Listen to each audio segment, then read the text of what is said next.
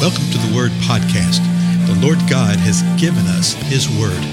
Let us learn it. Let us live it. Let us rejoice in it. Spread the Word.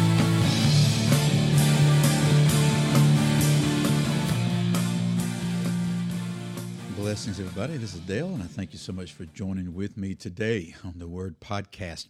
We're going through the book of Ephesians, so let's get into it. In The first chapter of Ephesians.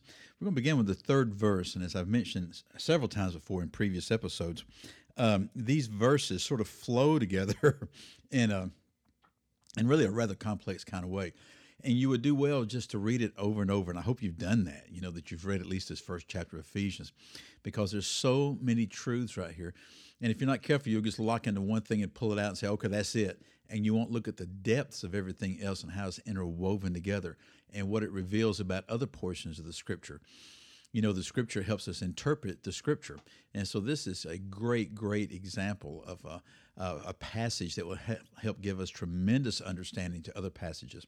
So, Ephesians 1, I'm going to back up a little bit, set the context. Verse 3 Blessed be the God and Father of our Lord Jesus Christ who has blessed us with every spiritual blessing in the heavenly places in Christ, just as he chose us in him before the foundation of the world, that we would be holy and blameless before him. So don't forget this, folks. What Paul is saying here to the church at Ephesus, that we have received something here. We have been chosen by him, by the Father, chose us in him through the Lord Jesus Christ before the foundations of the earth, okay, before the foundations of the world. That is just a profound thing that so many people don't know. Really, it's rarely ever uh, preached about. It's rarely taught. People are scared to get into the truths of this, and I think one of the reasons they're scared to look at it is because uh, they think that if they can't explain everything, then they should avoid it. No, you embrace the things you can't explain. I can't explain all this, but I can tell you it's the truth. So he chose us in him, in Christ, before the foundation of the world. Why?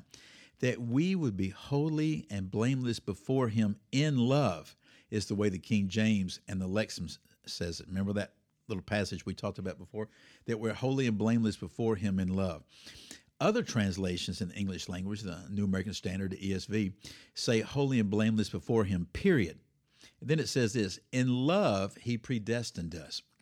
Regardless of where you place the period or how you uh, punctuate this, the concept is the same.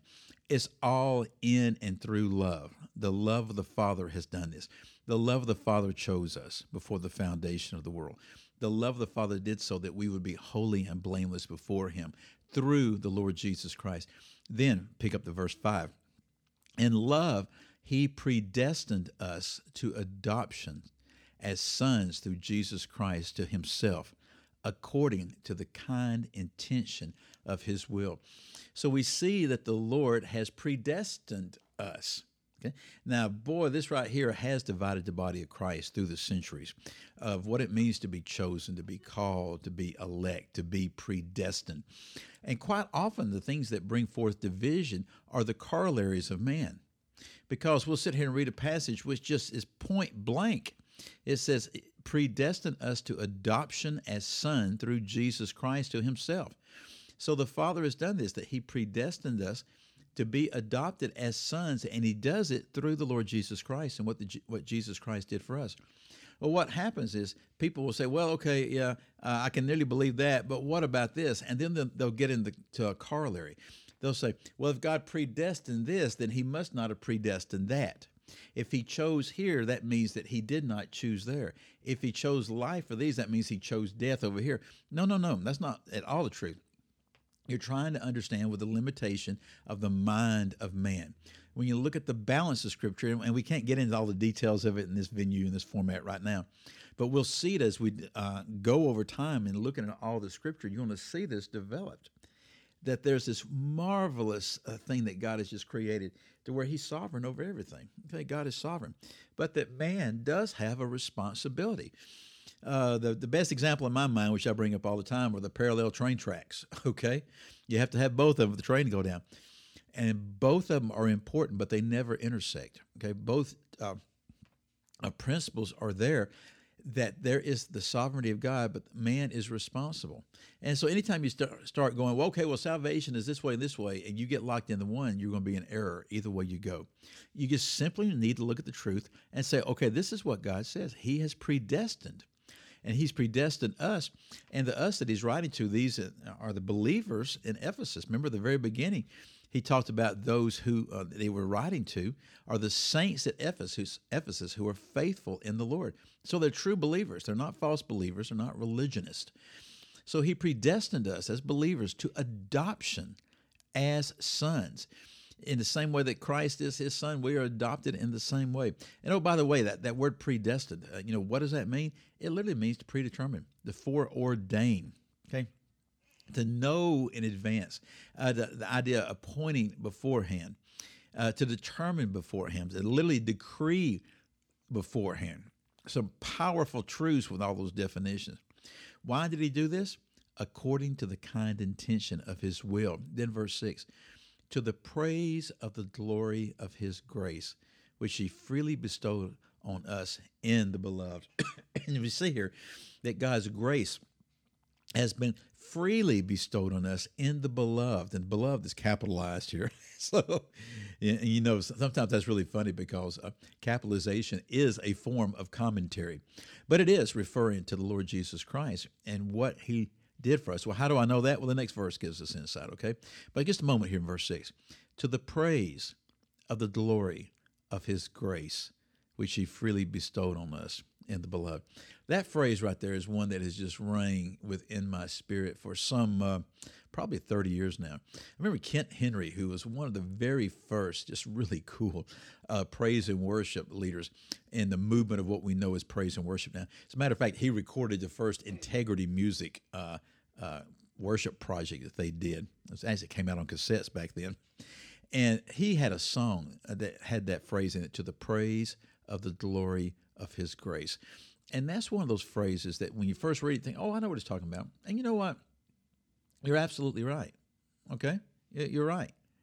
Uh, but the more you look at it, the more you think, what does this really mean? To the praise. So we're singing praise of the glory of his grace. The grace is what he poured out upon us. And the glory, God's glory, the wonderment and the awe of all that God is, is involved in that grace and that we literally just praise him for that glory. We praise him for that grace. So, to the praise of the glory of his grace, which he freely bestowed on us in the beloved. He didn't have to, he freely bestowed them. Now, the beloved is who? The Lord Jesus. Well, how do I know that? Verse 7 In him we have redemption through his blood. Well, there you go. Who's the only one that has redeemed us through his blood? Okay? It's the Lord Jesus Christ. And so, verse 7 8, 9, uh, and most of 10 are all one sentence. He always does that, doesn't he? I tell you what, I've just got about a minute right here. Let me just read. Okay, let me just read this sentence right here, and, and then we'll continue talking about it as we go on in subsequent episodes. Verse 7 of Ephesians 1 In him, that's the Lord Jesus, we have redemption through his blood, the forgiveness of our trespasses according to the riches of his grace, verse 8, which he lavished on us. Oh, I'm sorry, there's a period right there. So there's two sentences right here. Okay. I knew there was something wrong with that. In all wisdom and insight, he made known to us the mystery of his will, according to the kind intention which he purposed in him, with a view to an administration suitable to the fullness of the times. That is, the summing up of all things in Christ, things in the heaven and things on the earth. As I've said many times before, when you hear this being read to you initially, you're going, What is happening with this? When you read it visually, you go, What is happening with this? I just really encourage you to get in this first chapter of Ephesians, spend some time right here, and just take it verse by verse and hang out and see what the Lord says to us, okay? Again, I'm Dale. I'll see you again next time.